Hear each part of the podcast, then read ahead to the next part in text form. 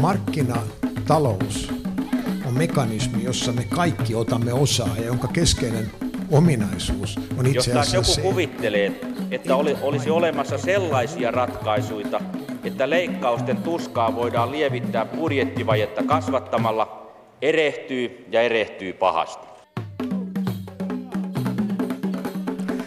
Oikein mainiota torstain aamupäivää, hyvät kuuntelijat. Tässä talouden viidakkorumpu johdattelee jälleen Mikä maksaa ohjelman aloittamaan neljättä elinvuottaan. 2013 tämä homma aloitettiin ja oikeastaan koko tämän ajan armas kotomaamme on rypenyt taloudellisessa suossaan. Kolme vuotta on taloutemme supistunut ja jatkunut. En kuitenkaan uskalla laittaa tätä aivan kokonaan tämän ohjelman piikkiin. Kun koko Suomi on henkeään pidätellä joutunut tällä viikolla seuraamaan sitä, miten pääkaupunkiseutulaiset selviävät muutamasta sentistä lunta, nyt voitte hengähtää helpotuksesta. Lumityöt on tehty ja me voimme keskittyä taas muihin asioihin. Ja tänään keskitymme siihen, millainen oli talousvuosi 2015 ja miltä näyttää tästä eteenpäin. Aivan ensimmäisen Mikä maksaa ohjelman otsikko oli Voiko taloudesta puhua ymmärrettävästi ja puolueettomasti – en tiedä, olemmeko tämän kolmen vuoden aikana osanneet antaa tähän lopullista vastausta, mutta taas sopii yrittää, kun koolla on Mikä maksaa ohjelman vakio kolmikko. Tervetuloa ekonomisti Janne Huovari Pellervosta. Kiitos. Ja tervetuloa erikoistutkija Pekka Sauramo palkansaajista. Kiitos. Ja toimitusjohtaja Vesa Vihriälä Etlasta. Kiitos. Vanha jengi koossa taas. Mutta tänään, hyvät kuuntelijat, kannattaa tosiaan pysyä jo senkin takia vastaanottomien ääressä, että Tuossa puolen tunnin kuluttua joukkoomme liittyy vielä yllätysvierasmies suomalaisen talouspolitiikan ytimestä. Kuka? Sitä voitte arvuutella vaikkapa lähetysikkunassa, jonne voitte kirjoittaa myös kysymyksiä ja kommentteja, ja niihin mehän palaamme tutusti ohjelman lopussa. Me olimme tällä porukalla koossa, koossa edellisen kerran elokuussa. Silloin sen jälkeen Suomessa on seurannut syksy, joka oli varsin vilkas talous- ja työmarkkinapolitiikan aika. Norminpurkutalkootkin ne ovat edistyneet ainakin sen verran, että kauppojen aukiolo on nyt vapautettu. Ensimmäinen kysymys, hyvät herrat, joku on tullut käytyä Prismassa puoli 11 pyjamaostoksilla. Pekka Sauramo. En ole käynyt, että se kaup- kauppojen aukioloajan pidentäminen ei ole vaikuttanut toistaiseksi millään tavalla minun elämääni. Entäs Janne Huori? No en ole tullut, meidän lähisivu on kyllä auki ollut aikaisemminkin ihan hyvin. Välillä olen kymmenen jälkeen käynyt kaupassa, mutta, mutta ei ole kyllä elämään vielä vaikuttanut. Onko Vesa käynyt yöostoksilla? No ei ole tullut käytyä. Tuota, onko tämä kauppojen aukioloaikojen vapauttaminen sellainen tekijä, joka lisää taloudellista toimeliaisuutta? Eli onko se meille hyödyksi? Kyllä mä uskon, että se on, koska silloin tietysti kaupat voivat itse päättää, milloin ne ovat auki ja asiakkaat voivat päättää, milloin he käyvät kaupassa.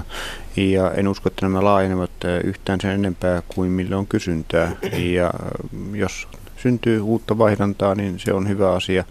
Ei se tietysti meidän talouden kokonaiskuvaa ratkaisesti, ratkaisesti muuta, mutta auttaa tehostamaan palvelujen tuotantoa. Nyt viime, viime kädessä sinne kuitenkin on kysymys siitä, että kuinka paljon kansalaisilla on rahaa kuluttaa. Että ei, ei niinkään se, että miten ne kaupat ovat auki, mutta niin kuin Vesa sanoi, niin kyllä sillä joku pieni vaikutus voi sitten ehkä parhaassa tapauksessa olla.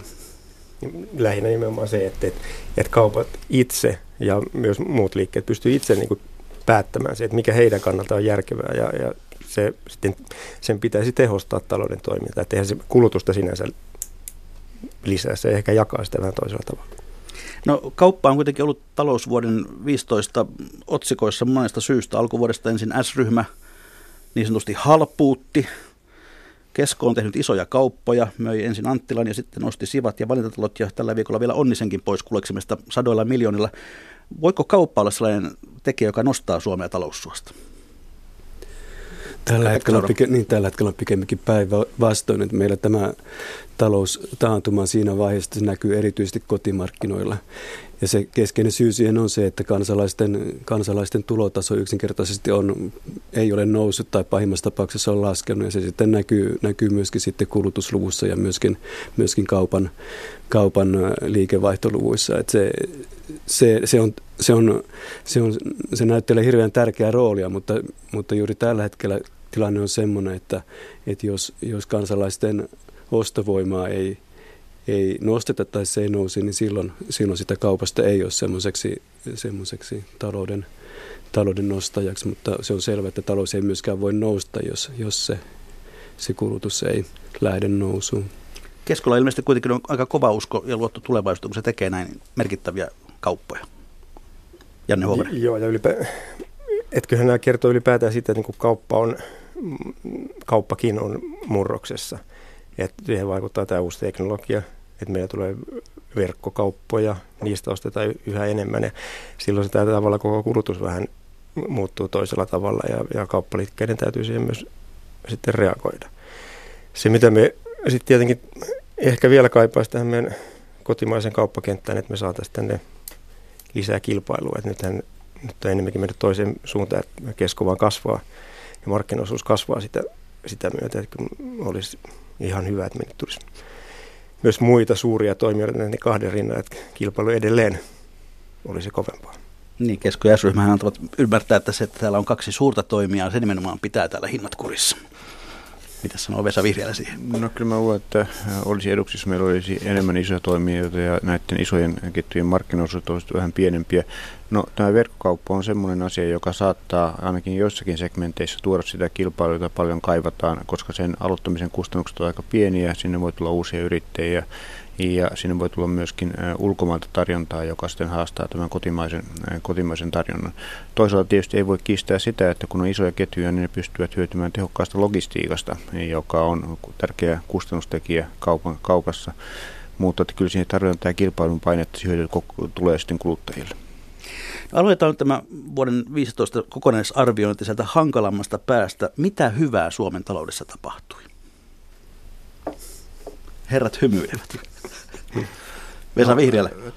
No sellainen pohjalla oleva vire, joka ei nyt vielä näy oikeastaan missään, on, että meillä on tämmöistä tuottavuutta kohentavaa rakennemuutosta tapahtumassa enemmän kuin joitakin vuosia sitten. Tätä niin sanottua luovaa tuhoa, joka näkyy sillä tavalla, että ne yritykset, jotka eri toimialoilla ovat tuottavimpia, kasvavat nopeammin kuin vähemmän tuottavat yritykset.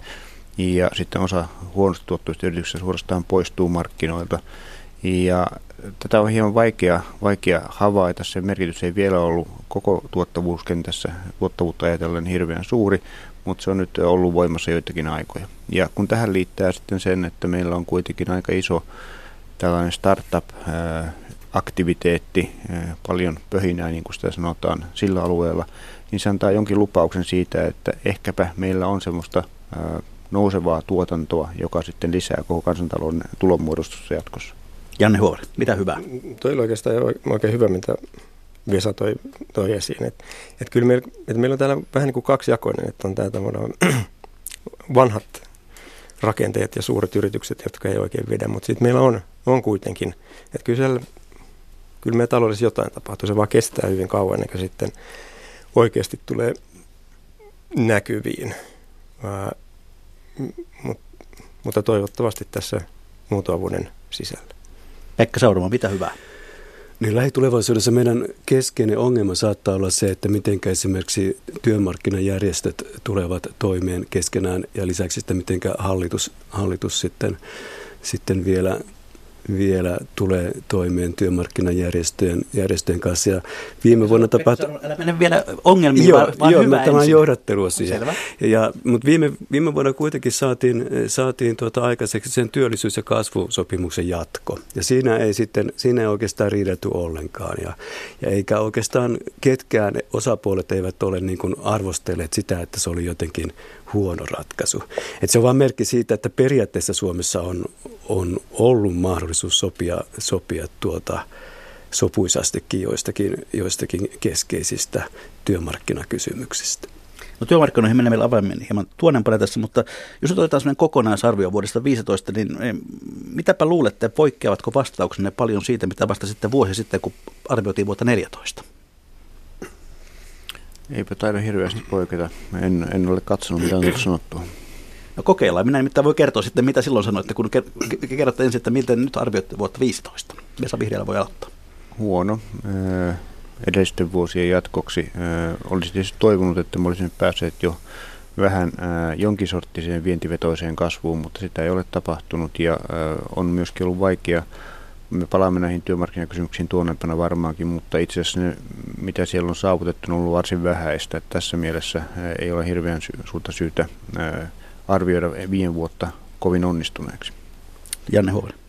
Suomi on jäänyt jotenkin tämmöisen nollakasvumuudiin, että, että aina välillä tulee jotain pieniä signaaleja, että ehkä nyt voisi näyttää vähän paremmalta, mutta sitten se taas muutama kuukauden päästä kuittuu. Että kasvua ei ole näkynyt, vaikka muu maailma kyllä kasvaa.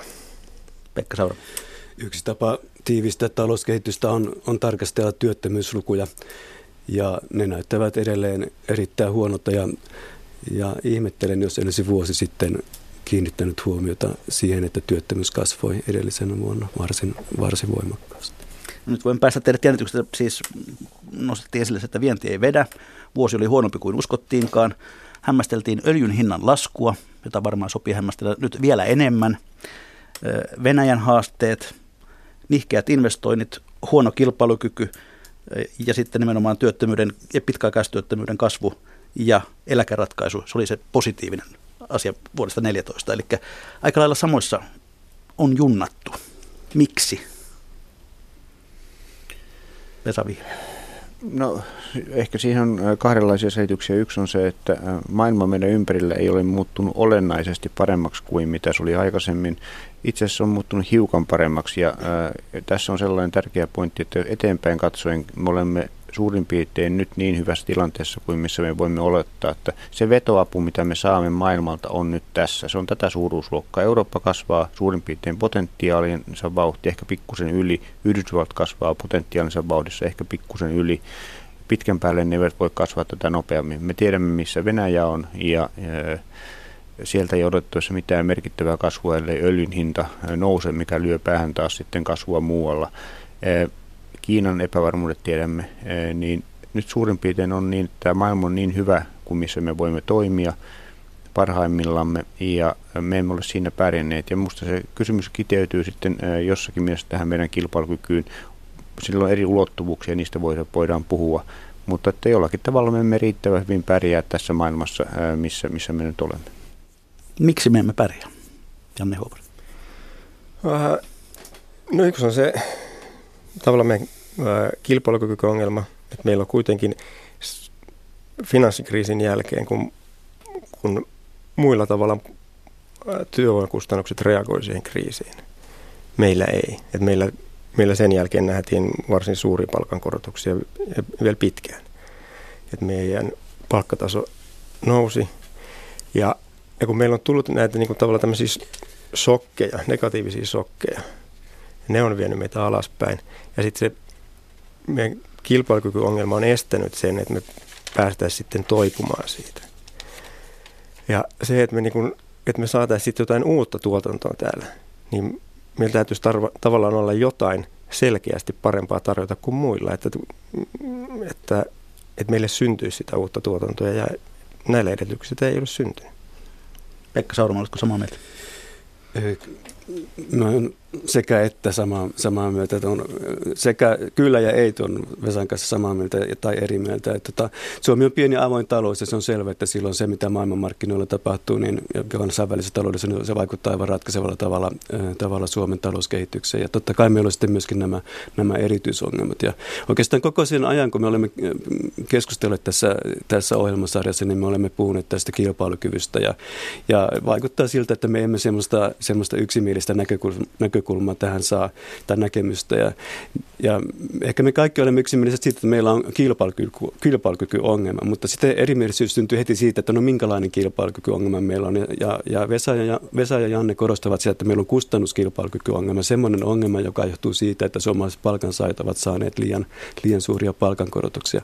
Mä oon koko tämän ohjelman ajan oikeastaan, oikeastaan sitten todennut, että meillä voi olla kilpailukykyongelma, mutta se ei ole viime kädessä kustannuskilpailukykyongelma, palkkataso-ongelma, vaan se voi olla sitten, sitten semmoinen ongelma, jossa korostuu esimerkiksi, esimerkiksi suomalaisten yritysten valmistamat tuotteet ja tuo, puutteet tuotekehityksessä ja niissä tuotteissa ja sitten siihen, siihen liittyen sitten, sitten tuota, mahdollisesti myöskin yrityksen johtamiseen liittyvät ongelmat.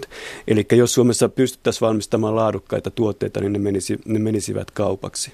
Et se on keskeisempi syy kuin, kuin, kuin se, että, että minkälainen suomalaisten palkansaajien keskimääräinen palkkataso on.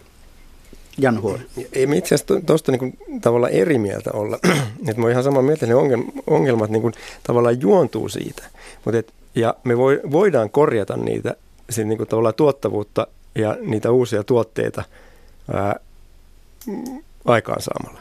Mutta se tie on hyvin pitkä parhaassakin tapauksessa. Että se, niin kuin se tuottavuuden, koko talouden tuottavuuden parantaminen kestää kauan ja, ja, ja siihen ei ole niin selkeitä, helppoja välineitä, mitä hallitus voi käyttää.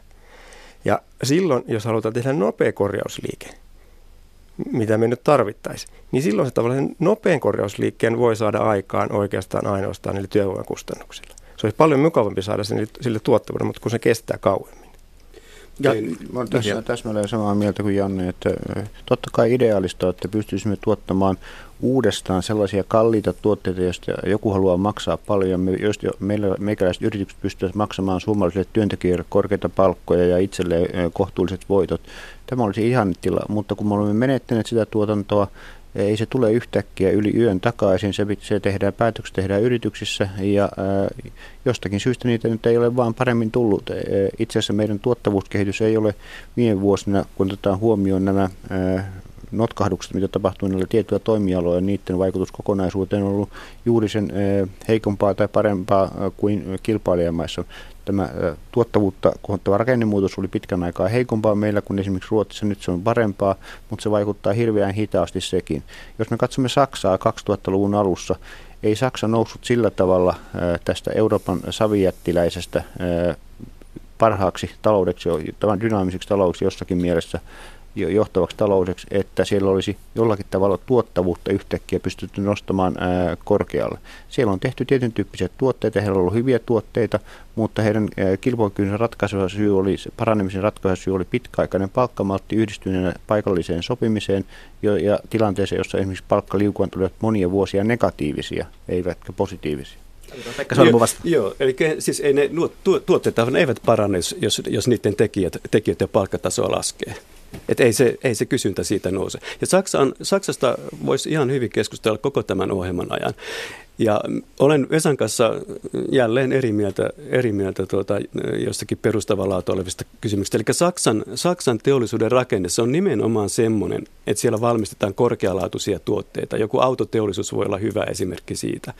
Että ei se, se Saksan menestys ei välttämättä johdu siitä, että siellä on, on noudatettu niin 15 vuotta jotain äärimaltillista palkkapolitiikkaa, vaan kyllä siihen nimenomaan yhdistyy se, että Saksassa kyetään tekemään semmoisia tuotteita, korkeatasoisia tuotteita, jotka menevät kaupaksi. Nyt tuota, toimittajan diktatuurilla totean, että Saksan keskustelu päättyy tällä erää tähän. Palataan Suomeen. Meillä on uusi hallitus istunut reilun puoli vuotta. Miten te tämän hallituksen talouspolitiikkaa? Porvari hallitus, tekeekö se oikeistolaista politiikkaa? No, yksi näkökulma on se, että kysytään finanssipolitiikan keskeistä viritystä. Onko se nyt vuonna 2016 kovin erilainen kuin opposition esittämä vaihto, esittänyt vaihtoehtobudjetti. Ja itse asiassa siinä ei ole juuri mitään eroa vasemmistoliittoa lukuun ottamatta. Tulin yhdessä tilaisuudessa käyneeksi katsoneeksi näitä asioita ja osoittautuu, että budjettitasapainon mielessä, joka on se tärkein mittari finanssipolitiikan yleiselle viritykselle, niin kaikki puolueet vasemmistoliittoa lukuun ottavat suurin piirtein samalla pallokentällä. Finanssipolitiikan kirjaus ensin nyt alkaneelle vuodelle on suurin piirtein samanlaista sekä hallituksella että muilla. Tässä mielessä ei ole eroa. Sitten varmasti on painotuksia siinä päätöksen sisällöissä lähtökohtaisesti minusta hallitus on lähtenyt oikeilla, oikeita asioita tavoittelemaan, parantamaan meidän kilpailukykyä, vähentämään regulaatiota, pyrkimään uudistamaan julkisten, julkista palvelutuotantoa. Kaikki ei ole mennyt kuin Strömsössä, se on selvää. Ja hallitus on ilmiselvästi tehnyt virheitä matkallaan, matkallaan useassakin asiassa, mutta tämä peruslinjaus on minusta oikein. Ovatko herrat samaa mieltä? No oikeasti kun se julkinen, julkisen talouden tilanne, mikä on, että meillä on alijäämä ollut monet vuodet ja me ollaan itse asiassa nyt varmaan tänä vuonna rikotaan alijäämän suhteen EUn finanssipolitiikan sääntöjä, niin kyllä mä luulen, että olisi meillä minkälainen hallitus tahansa, niin tämä niin kuin finanssipolitiikan viritys olisi aika samanlainen. Että sitten toki ne, ne valinnat siellä, että mistä leikataan ja, ja, ja mitä tehdään, niin voi olla erilaisia, mutta se niin kuin suuri linja mä luulen, että olisi meillä minkälainen kokoonpano tahansa, niin olisi aika samanlainen. Eli johtaako mitä sittenkin valtiovarainministeriön virkamieskunta? Mm. Pekka Saari. No, Esa oli siinä mielessä oikeassa, että, että ei, ei varmaan ole niin, että suomalaisesta vasemmistosta löytyy semmoinen yhtenäinen vasemmistolainen politiikka ja sen takia nykyistä politiikkaa voisi tässä suhteessa pitää niin oikeistolaisena vastakohtana sille. Mutta, mutta yksinkertaisuuden vuoksi niin, niin kyllä sitä mielestäni, mielestäni oikeistolaiseksi voi voi luonnehtia, vaikka se onkin yksinkertaistus. Sen hallituksen hallitusohjelmassahan tavoitellaan, tavoitellaan 110 000 uuden työpaikan syntymistä tämän hallituskauden aikana, ja se on sinänsä hyvä tavoite. Mutta jos me ajatellaan nyt, minkälainen budjetti meillä tälle vuodelle on tehty, niin se, se voittopuolisesti kuitenkin perustuu tämmöisiin menoleikkauksiin.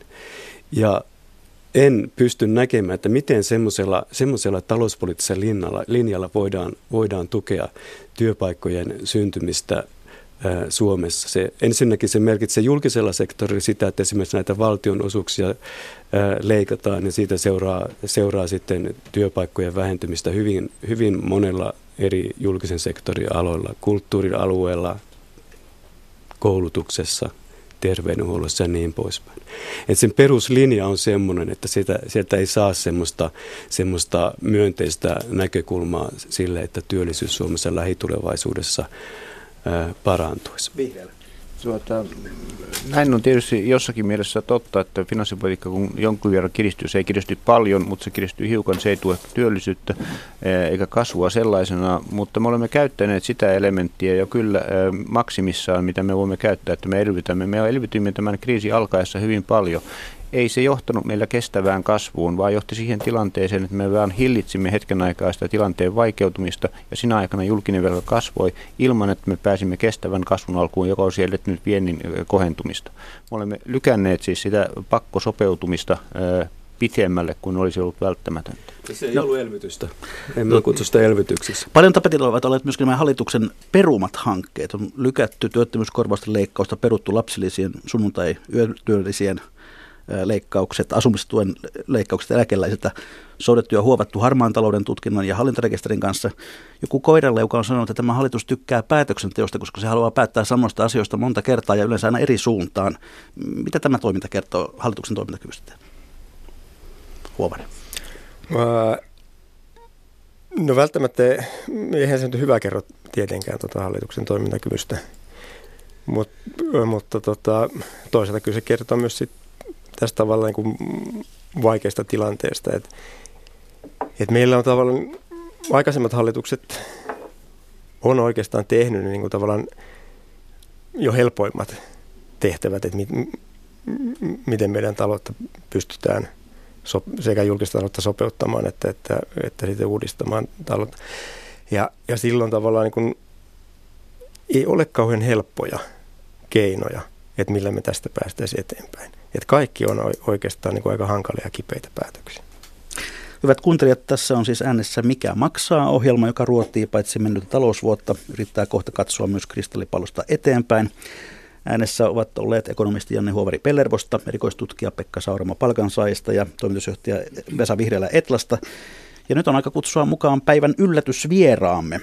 TV1 esittää tänä iltana perinteikkäässä ohjelmasarjassaan itse asiassa kuultuna jakson, joka päähenkilö on valtiovarainministeriön pitkäaikainen palvelija, entinen budjettipäällikkö, valtiosihteeri ja nykyisin ministerin arvonimiä kantava Raimo Sailas. Tervetuloa Mikä maksaa ohjelmaan. Kiitoksia.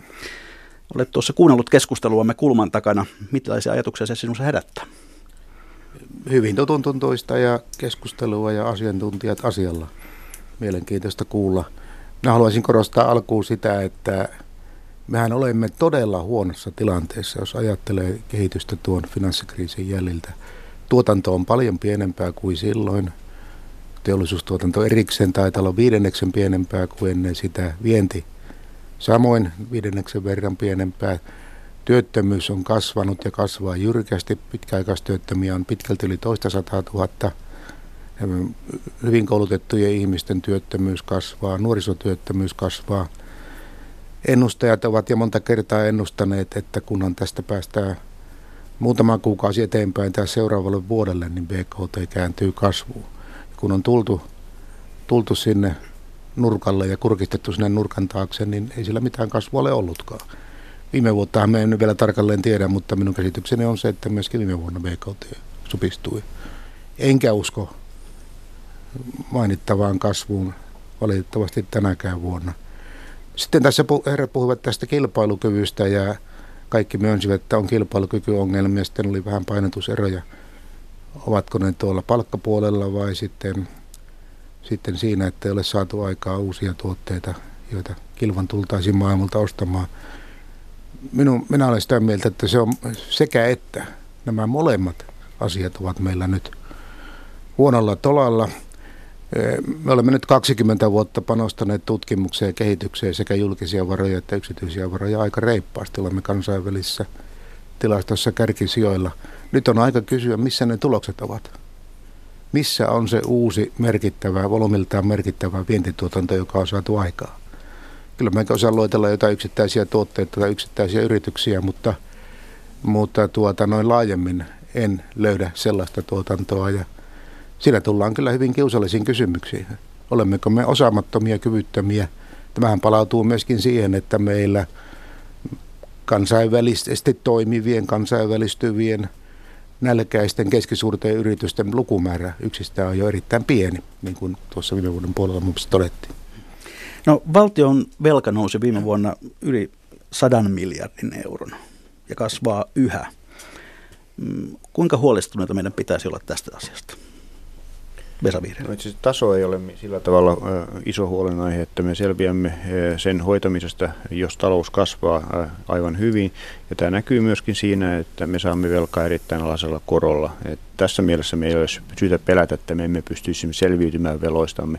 Mutta se e, trendi, että se kas, velkakanta kasvaa koko ajan, eikä ole näköpiirissä sitä talouskasvua, joka mahdollistaisi selviämisen siitä isommasta velasta, se on ongelma. Ja sen takia tässä koko ajan täytyy puhua siitä, miten me luomme kykyä kasvattaa taloutta yhtäältä ja miten me luomme tai pystymme pienentämään sitä painetta, mitä julkisien menojen kasvuun liittyy. Eihän tässä kukaan ole itse asiassa julkisten menojen tasoa alentamassa. Siihen ei ole mahdollisuuksia eikä, eikä tarvettakaan, jos me saamme talouden kasvuun. Kysymys, että pystymmekö me järkevillä toimilla hidastamaan menojen kasvua. Oletko samaa mieltä, Janne Huuvari? Joo, ja sitten sit tavallaan se, mikä huolestuttava piirre siinä on, että, että sitten meitä on niin kuin seuraavassa taantumassa, kansainvälisessä taantumassa, joka voi tulla aika piankin.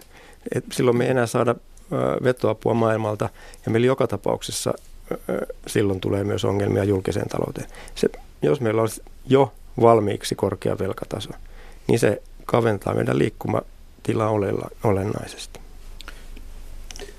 Raimo Sais.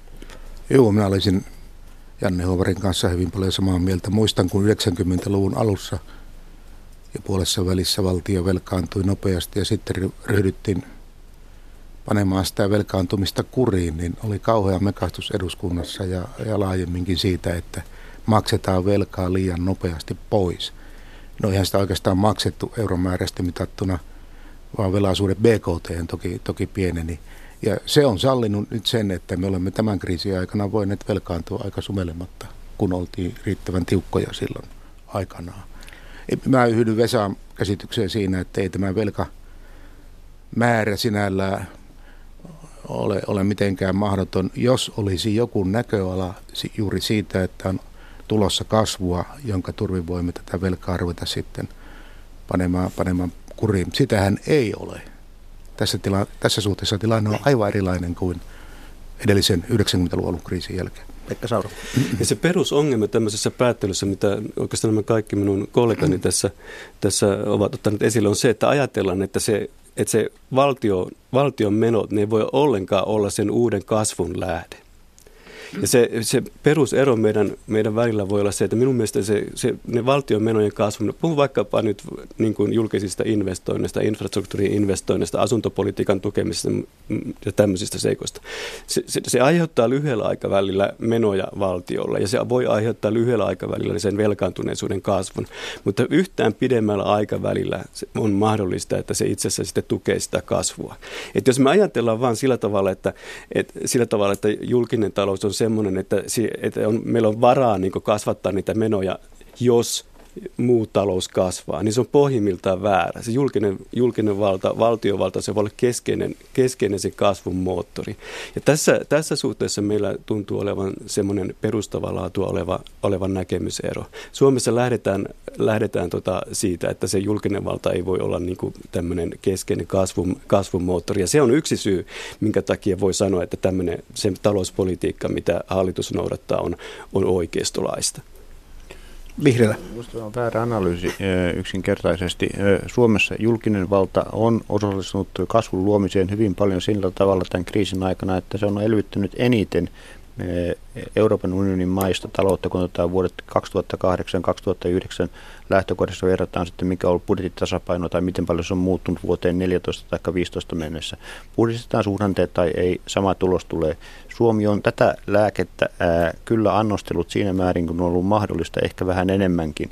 Ja se ei ole meitä kestävään kasvun alkuun saanut. Minusta se on ollut viisasta politiikkaa siinä alkuvaiheessa ilman muuta, kun oli näkö, semmoinen käsitys, että kysymys on yleismaailmallisesta notkahduksesta, johon, josta me palaudumme, mutta sen jälkeen, vuosi toisensa jälkeen, me olemme voineet todeta, että meihin on kohdistunut näitä paljon puhuttuja sokkeja, jotka ovat iskeneet meihin, emmekä me ole kyenneet parantamaan sitä kilpailukykyämme, niin eh, me olemme, pää on tullut vetävän käteen tässä suhteessa.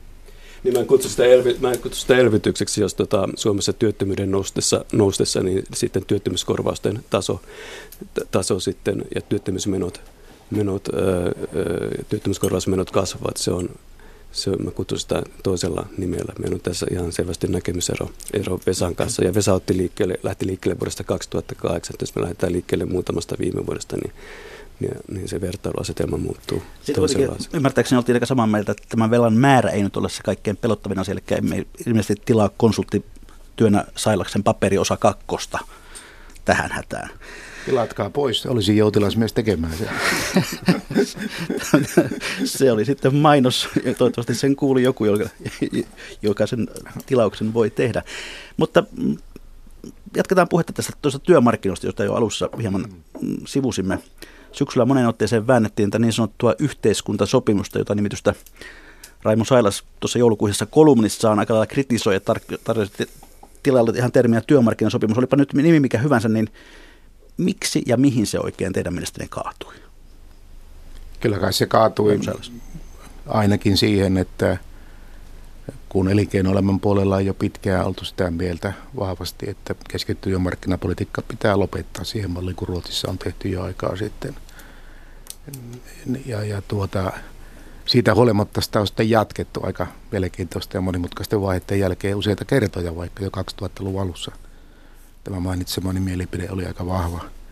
Ja nyt, nyt sitten ilmeisesti niskan päällä ovat olleet ne voimat, jotka ovat halunneet sen lopettaa ikään kuin hinnalla millä hyvänsä. Pekka. Olen Raimo Sailaksen kanssa ihan samaa mieltä tästä, että viime kädessä se kaatui, kaatui siihen, että Elinkeinoelämän keskusliitto haluaa murentaa tai on halunnut murentaa suomalaisen kolmikantaisen kantaisen tulopolitiikan. Että siitä siinä viime kädessä on kysymys. Mitä on ajatuksen kannalta, kuinka järkevää tämä EKn ilmoitus oli kesken, kesken neuvottelujen? vihreällä? No ajatuksesta voi varmaan keskustella, mutta itse asiassa sehän ei ole hirveän uusi ajatus, niin kuin äh, täällä on tullut esille, niin EK on suunnilta edeltävien to, toimijoiden osalta on pitkän aikaa viitattu siihen, että halutaan siirtyä pois keskitystä ja palkka, palkka, palkanmuodostusjärjestelmästä. Ja itse asiassa äh, SAK on ehdotus siitä, että me siirryttäisiin vientivetoiseen äh, vientivetoisen teollisu, vientiteollisuuden määrittämän palkkalinjaa ja muut sopeutuisivat vastaan ihan tätä samaa, samaa perusajatusta. Kyllä tässä se toinen puoli on tietysti se, että monella taholla on kerrottu, että mihinkään työnehtoihin ei voi tulla heikennyksiä. Tämän on monet merkittävät ammattisjohtajat sanoneet, ja minusta on hyvin vaikea siinä tilanteessa, missä me olemme, jossa me emme saa uutta tuotantoa liikkeelle, me emme voi muuttaa valuuttakurssia, sanoa, että me emme voi mitään työehtoja heikentää, jotta me voisimme saada parempaa kilpailukykyä. Kyllä se on aika vaikea lähtökohta. No miksi tuo SAK-esitys ei kelvannut lopulta EKlla? No viime kädessä, sen takia, niin no viime, viime kädessä sen takia, että Elinkeinoelämän keskusliitto ei halua jatkaa sitä kolmikantaista yhteistyötä. Et se, on valmis, se, on, se on valmis jopa, jopa niin kuin, niin kuin siihen, että, että Suomessa, Suomessa niin kuin syntyy semmoinen kunnon kunnon työmarkkina riita. Et se, Se on arvioinut, että siitä ei välttämättä ole sitten niin suurta haittaa. AKTn rooli nousi, nousi myös eh, jollakin tavalla esiin niin, että tuntuu, että onko Suomi AKTn työmarkkinaterrorismin panttivanki? Huori. Ja kyllä mä niin kuin tavallaan näen, että, että sopimus kaatui siihen, että meillä niin kuin kummallakin puolella työmarkkinoilla on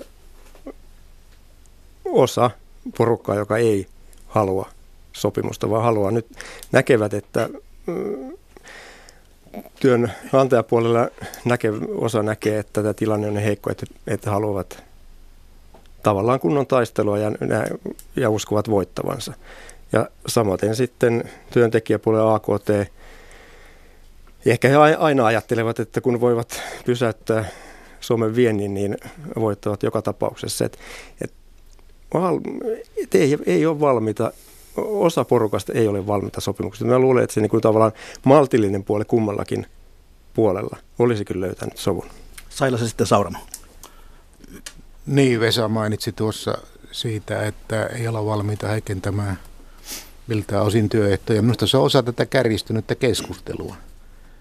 Ei alun perin lähdetty liikkeelle siitä, mutta sen jälkeen kun sitten, sitten Etelärannasta tuli tieto, että ei millään hinnalla lähdetä keskitettyyn politiikkaan, niin se alkoi kumuloida tätä, tätä tämän tyyppistä keskustelua, joka kärjistää vain tilannetta. Tämä työmarkkinapolitiikkahan on paljon muuta kuin tällaista ekonomistien analyysiä. Se on, se on tuota, e, tällaista, e, miten nyt sanoisin, mentaliteettia ja, ja tuota, yhteiskunnallisen ymmärryksen ymmärrystä edellyttävää keskustelua laajemmin kuin mitä nyt ekonomistit yleensä keskustelevat. Et minusta oli, oli todella yllättävää se, että ja kuvaavaa, että se SAK syksyllä taisi olla jo lokakuussa tekemä ehdotus ohitettiin niin vähin äänin, kun siinä oltiin valmiita pitkäaikaiseen nollalinjaan, sitten siihen, että vientiteollisuuden ehdolla toimitaan jatkossa, joka on ollut pitkäaikainen vaatimus työnantajapuolella. Ja sitten siinä oli, oltiin valmiita alentamaan työnantajan sosiaaliturvamaksuja, sairausvakuutusmaksua, työeläkemaksuakin. Työttömyysvakuutusmaksusta sanottiin, että voidaan ottaa palkansaajan niskoille sieltä osa siitä rasituksesta, joka on mennyt työnantajille. Tämä ei kelvannut edes neuvottelupohjaksi. Ja, ja tuota, oma toivomukseni on se, että siihen voitaisiin palata. Miten, miten voidaan ajatella, että tätä parempaa jotenkin merkittävästi olisi aikaan saatavissa sillä, että lähdetään tälle linjalle. Siitä ei hyvä seuraa. Pekka. AKT oli SAK hallituksessa hyväksymässä sitä SAK-ehdotusta, joka, joka julkistettiin syyskuussa. Ja AKT, AKT teki pesäeron siinä vaiheessa, kun Elinkeinoelämän keskusliitto marraskuussa muutti sääntöjen sillä tavalla, ettei se enää sitten ole, ole sopimuksia allekirjoittava osapuoli suomalaisessa kolmikannassa. Ja se riitti sitten, se, siihen AKT reagoi sillä tavalla, että, että se ei halua olla mukana enää, enää näissä neuvotteluissa. Ja sinänsä, sinänsä mä ihmettelen, että AKT oli ainoa, joka, joka teki semmoisen johtopäätöksen ammattiliitosta. Jotkut muutkin ammattiliitot olisivat voineet, voineet reagoida voimakkaammin. Koska se käytännössähän se tarkoittaa sitä, että, että jos, jos elinkeinoelämän keskusliitto muuttaa sääntöjä, niin se on ilman muuta, ilman muuta se tarkoittaa sitä, että tämmöinen, tämmöinen, tämmöinen keskitettyihin ratkaisuihin perustuva suomalainen kolmikanta loppuu siinä muodossa, kun se on, on tässä, tässä ollut käytän, käynnössä.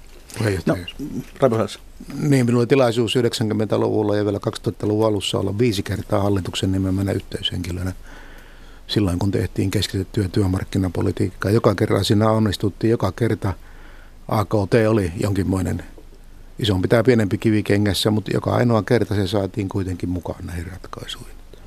No näin... Se edellyttää myöskin sitä, että tällä prosessilla on selkeä johto. Ja se johto ei oikeastaan voi olla muualla kuin hallituksessa. Ja minusta näyttää, että hallituksessa ei oikein ole sen tyyppistä osaamista kuin mitä tässä tarvittaisiin. No, onko sopuun vielä mahdollisuuksia, Vesa Vihrilä? Kyllä mä uskon, että siihen on, koska äh, mä luulen, että kaikki kuitenkin ymmärtävät, että, että sellainen äh, ison konfliktin tie on meille huonompi. Että, ja tässä on elementit kyllä sopuun päästä mun mielestäni sen takia, että hallituksen tässä kilpailukyky- tai pakkolakipaketissa, millä nimellä sitä halutaan kutsua, on elementtejä, jotka minusta on aika luontevia toteuttaa, jotka liittyy näihin arkipyhiin, sairaus, sairausajan korvauksiin. Sitten on elementit, jotka ovat paljon vaikeampia, jotka voidaan korvata jollakin muulla asioilla, jota on esitetty eri puolilta. Ja mä uskon, että siitä voi syntyä joku, joku paketti ja se on, sopiminen on tietysti parempi tämmöisessä asiassa kuin muu, muu juttu. Mutta kun me ylistämme aina silloin tällöin tätä meidän kolmikantaista mm, sopimusjärjestelmää, niin täytyy nyt muistaa kuitenkin, että tämä on ensimmäinen testi emu-aikana, jolloin sen piti huolehtia siitä, että me pysymme kilpailukykyisenä tai saavutamme kilpailukyvyn semmoisen tason, jolloin me pärjäämme maailmalla. Se ei siinä testissä vuoteen 2015 saakka ole onnistunut. Ja äh, tämän takia minusta ilmiselvästi sen työmarkkinajärjestelmän täytyy muuttua. Ja äh, SAK yhtä lailla kuin EK viittaavat jo niihin palikoihin, mitä siinä tulee olemaan mukana. Vientivetoinen yleinen palkanmuodostuksen määräytyminen ja suurempi paikallinen joustavuus. No jos nyt kuitenkin ajaudumme näille niin sanottujen kilpailukykylakien, joita ei saa sanoa pakkolaiksi, niiden, niiden varaan, niin, niin minkälainen kaos siitä seuraa tässä maassa? On se, että arvaamaton kaos, mutta jonkinmoinen kaos kyllä ilman muuta siitä seuraa.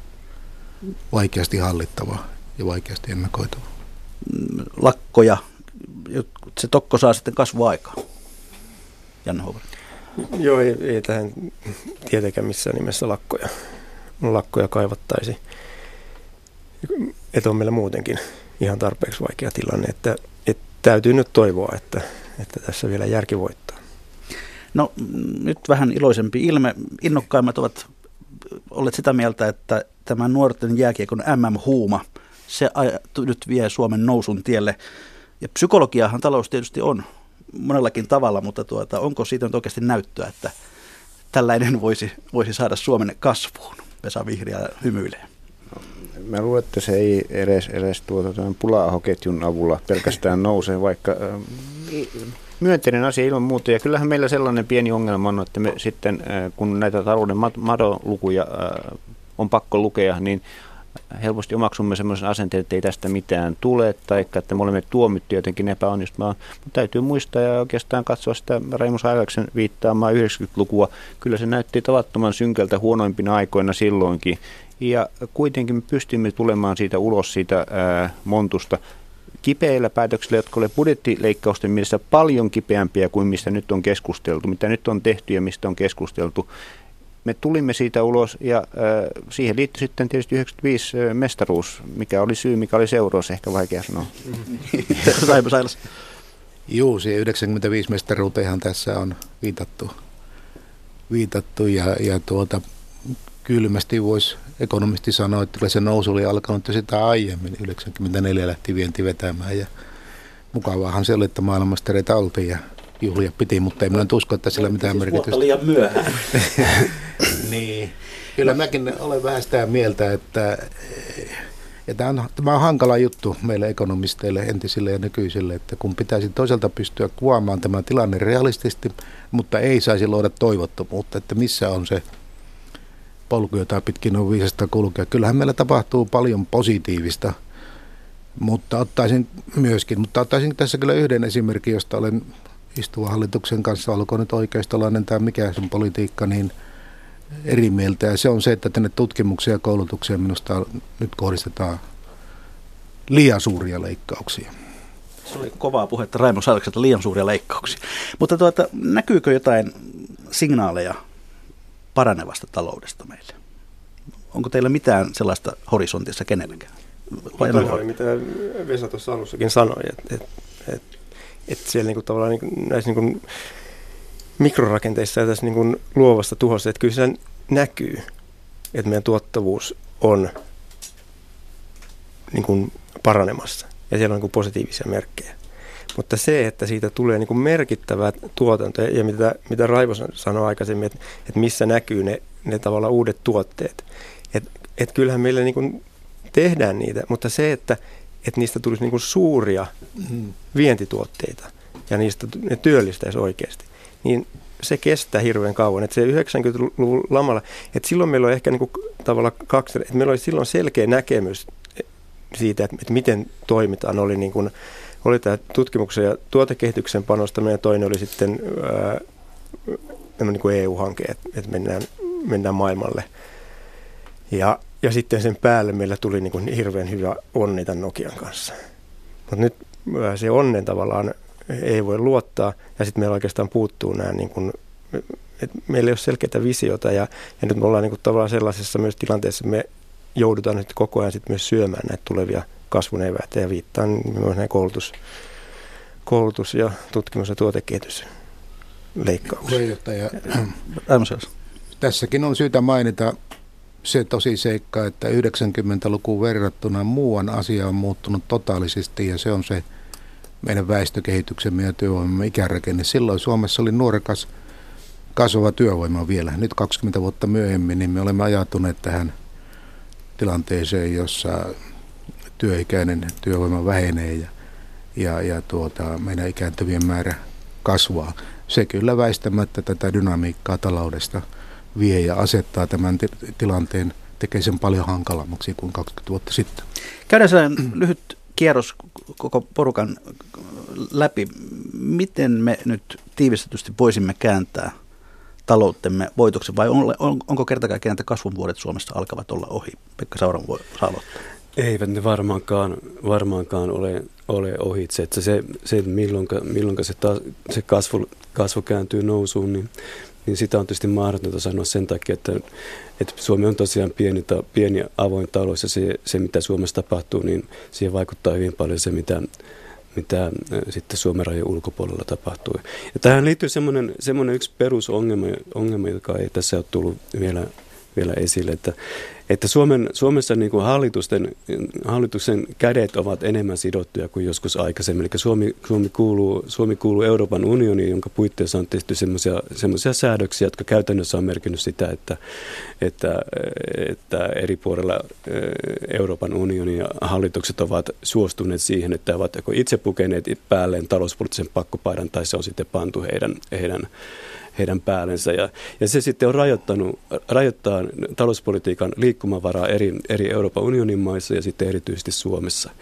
Ja jos, me, jos tämmöinen, tämmöinen, tämmöisessä maailmassa, jossa, ne, jossa näillä hallituksilla on tämmöinen talouspoliittinen pakkopaita paita päällä, niin, niin jos, jos se vallitsee, niin on hirveän vaikea nähdä sitten sitä, että mitenkä, mitenkä nämä hallitukset pystyisivät pystyis sitten, sitten noudattamaan sellaista työllisyyttä tukevaa politiikkaa. Että käytännössä se, se tarkoittaa sitä, että, että ne hallitukset niin itse, itse va, ehkä sääntöjen vastaisesti riisuvat sen pakkopaidan, pakkopaidan päältä. Janne Hoveri, miten tämä kääntyy paremmaksi? Meidän täytyisi tuota, meidän talouden rakenteita muuttaa siihen tavallaan euroaikaan. Että et, vaikka silloin kun liityttiin, niin tavallaan ajatus oli, että, että meidän täytyy muuttaa, meidän työmarkkinoita täytyy muuttaa. Ja kun sitä ei ole tehty, niin tässä ollaan. Et työmarkkinoista täytyy tehdä joustavampia, mutta se jouston täytyy mennä niin kuin kumpaankin suuntaan, sekä yritysten että, yritysten että työntekijöiden, että kumpikin tavalla hyötyy sit joustosta ja, ja pystytään niin löytämään niitä ratkaisuja toisella tavalla. Ja työmarkkinoiden lisäksi myös ää, muita markkinoita täytyy joustavuutta. Tämä kaupan aukiolojen vapauttaminen oli hyvä askel, mutta kyllä meillä paljon muutakin on tehtävää. Vesa Vihreä. Kyllä näitä samoja elementtejä. Ensimmäinen on jonkinlainen sopu tästä kilpailukyvyn kohentamisesta, millä nimellä sitä pakettia tehdäänkään, niin siitä pitäisi saada aika siihen liittyen työmarkkinamekanismien kehittämistä, palkanmuodostuksesta, paikallisesta sopimisesta, se on tärkeä elementti. Deregulaatio, sääntelyn purkaminen, mihin viitattiin, on, on juttu. Yksi asia, minkä voisi ottaa heti asialistalla siltä, siinä suhteessa on tämä katutyökoulutus. Mä en tiedä, kuinka pitkälle menevää koulutusta tarvitaan siihen, että ihminen voi luoda lunta kadulta ää, liikenteen seassa. Se kuulemma estää, estää maahanmuuttajien aktivoinnin tällä hetkellä Helsingissä. Ää, osaamispohjasta huolehtiminen, mihin Raimo viittasi, tutkimus- ja koulutusleikkauksia, niille pitäisi tehdä jotakin ja sitten ää, ylipäätään katsoa työvoiman tarjontaa vielä. Raimo Sailas. No lyhyesti sanottu keskitty työmarkkinaratkaisu pitkälti SAK syksyllä ehdottomilta linjoilta plus kunnon annos paikallista sopimusta keskusjärjestöjen kesken sovittavalla tavalla – ja, ja sitten niitä ratkaisuja, mitä tässä muun muassa Vesa Vihriälä ja muutkin ovat esittäneet. Katsotaan sitten hieman tuota lähetysikkunan satoa. Siellä Kalle Kustaa kirjoittaa, että valitetaan, että investointi ei kannata ja samaan aikaan jaetaan ennätysosingot, eikö niistä liikenne euroakaan investointeihin tai vaihtoehtoisesti pal- palkkoihin. Mitä sanotte? Pekka No Suomessa on viimeisen 20 vuoden aikana tapahtunut semmoinen perustavanlaatu oleva muutos, että, että yritykset, yritykset, suomalaiset yritykset, jotka nykyään keskeiset yritykset ovat monikansallisia yrityksiä, niin ne niin sen sijaan, että ne, ne käyttäisivät Suomessa syntyneitä voittoja liiketoiminnan laajentamiseen Suomessa, esimerkiksi investoimalla Suomeen, niin ne ovat voineet tehdä, tehdä jotain muuta. Eli ne ovat, ovat voineet käyttää niitä voittoja liiketoiminnan laajentamiseen Suomen rajan ulkopuolella, tai sitten ne ovat esimerkiksi jakaneet niitä, niitä voittojaan osinkoina. Että siinä on tapahtunut erittäin, erittäin raju, raju käyttäytymisen muutos verrattuna aikaisempiin vuosikymmeniä. Voi, voi tietysti ajatella, että siinä on kysymys muun muassa, muun muassa siitä, että, että verotus on muuttunut, muuttunut ja se on sitten vaikuttanut näihin, näihin kannustimiin. Mutta kyllä se on kyllä kysymys on myöskin siitä, että mitä, mitä yritys, yrityksen omistajat, mitä ne, mitä ne haluaa niiltä omistamilta yrityksiltä. Nimimerkki ÖÖ kirjoittaa, että Iiro Viinanen sanoi, että hyviä ideoita ja patentteja on olemassa. Otetaan sieltä tuhat parasta ja tuetaan niitä. Mitään mahdollisuuksia ei ole patenttien nousta sieltä käytäntöön, jos ei tueta. Ja sitten on tällainen hieman mystisempi kommentti. Helpoin tapa todeta ongelmat on mennä lähipajaan ja katsoa sen johtamista. Tuottavuus kasvaisi helposti kymmenkertaiseksi, jos puljua ei johtaisi kaverin naapuri. Ja sitten Katri Kat toteaa, että odottelen jo tuota Villa Loposin ompelijatarta. Taide lohduttaa, joskus jopa vauhdittaa talouselämää ja kuuntelijoille kerrottakoon, että 11.45 sitä sitten voi kuunnella. Ja sitten hyvät kuuntelijat, perinteiseen tapaan on viikon talousviisauksien ja talousvinkkien aika. Laittakaa hyvä kiertämään, lähettäkää niitä minulle sähköpostilla osoitteeseen juho-pekka.rantala at yle.fi. Tämänkertainen yleisöpalaute on nimimerkiltä Kukkahattu Setä, joka kirjoittaa näin. Naapurimaassamme Ruotsissa kotouttamisessa käytetään hyväksi maahantulijoiden, turvapaikanhakijoiden ja pakolaisten etnistä profiilia. Esimerkiksi syyrialaiset ovat yrittämisestä kiinnostuneita, joten heille tarjotaan kunto, kotoutuksessa valmiuksia siihen. Eri maista tulevien kulttuurisia piirteitä kannattaa hyödyntää sillä tavalla työelämään sijoittuminen palvelee parhaiten kaikkia osapuolia. Ja sitten viikon vinkit tämän pöydän äärestä aloitetaan Pekka Sauramosta. No, tämä nyt on varsinainen talousvinkki, mutta, mutta jos ajattelee suomalaista keskusteluilmapiiriä, niin ehkä tämä nyt niin kuin sopisi semmoinen perus, perusviisaus, eli semmoinen, että – usein on niin, että, että laiha sopu on parempi kuin lihava riita. Janne Huomari. Mä jatkaisin tuolla kuuntelijavinkin linjoilla ja tähän tuota, turvapaikanhakijakeskusteluun.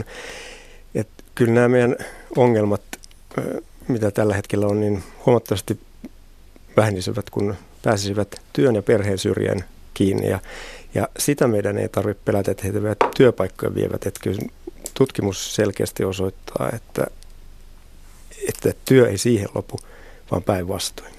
Vesa Vihreä. No oikeastaan tähän optimismi-pessimismi-keskusteluun sellainen lainaus, jota käytettiin, Raimo muistaa hyvin 90-luvulla vaikeimmassa vaiheessa. Ei niin synkkä yö, etteikö päivä perästä. Ja ministeri Sa- Raimo Sailas. No kaipaisin tällaista rohkeutta yrittäjiltä, sanoisinpa jopa, että tällaista eteläpohjalaista rohkeutta. Luin aamulla, aamulla uutisen, jossa kerrottiin, että eräs yliheräämäinen yritys investoi ja työllistää ihmisiä. Taisi olla ikkuna ja ovi teollisuudessa. Lisää sellaisia uutisia, lisää sellaisia avauksia. Kiitoksia hyvät herrat, kiitoksia myös hyvät kuuntelijat. Muistutan siis vielä lopuksi, että tämän illan itse asiassa kuultuna ohjelmassa, ohjelmassa ministeri Raimo Sailas puhuu urastaan TV1 2105, joten jos talous kiinnostaa, avatkaahan televisio illalla. Ja erityiskiitos Raimo Sailas, että tulit mukaan myös tähän radio-ohjelmaan. Kiitoksia. Mikä maksaa, sitä ihmetellään jälleen viikon kuluttua.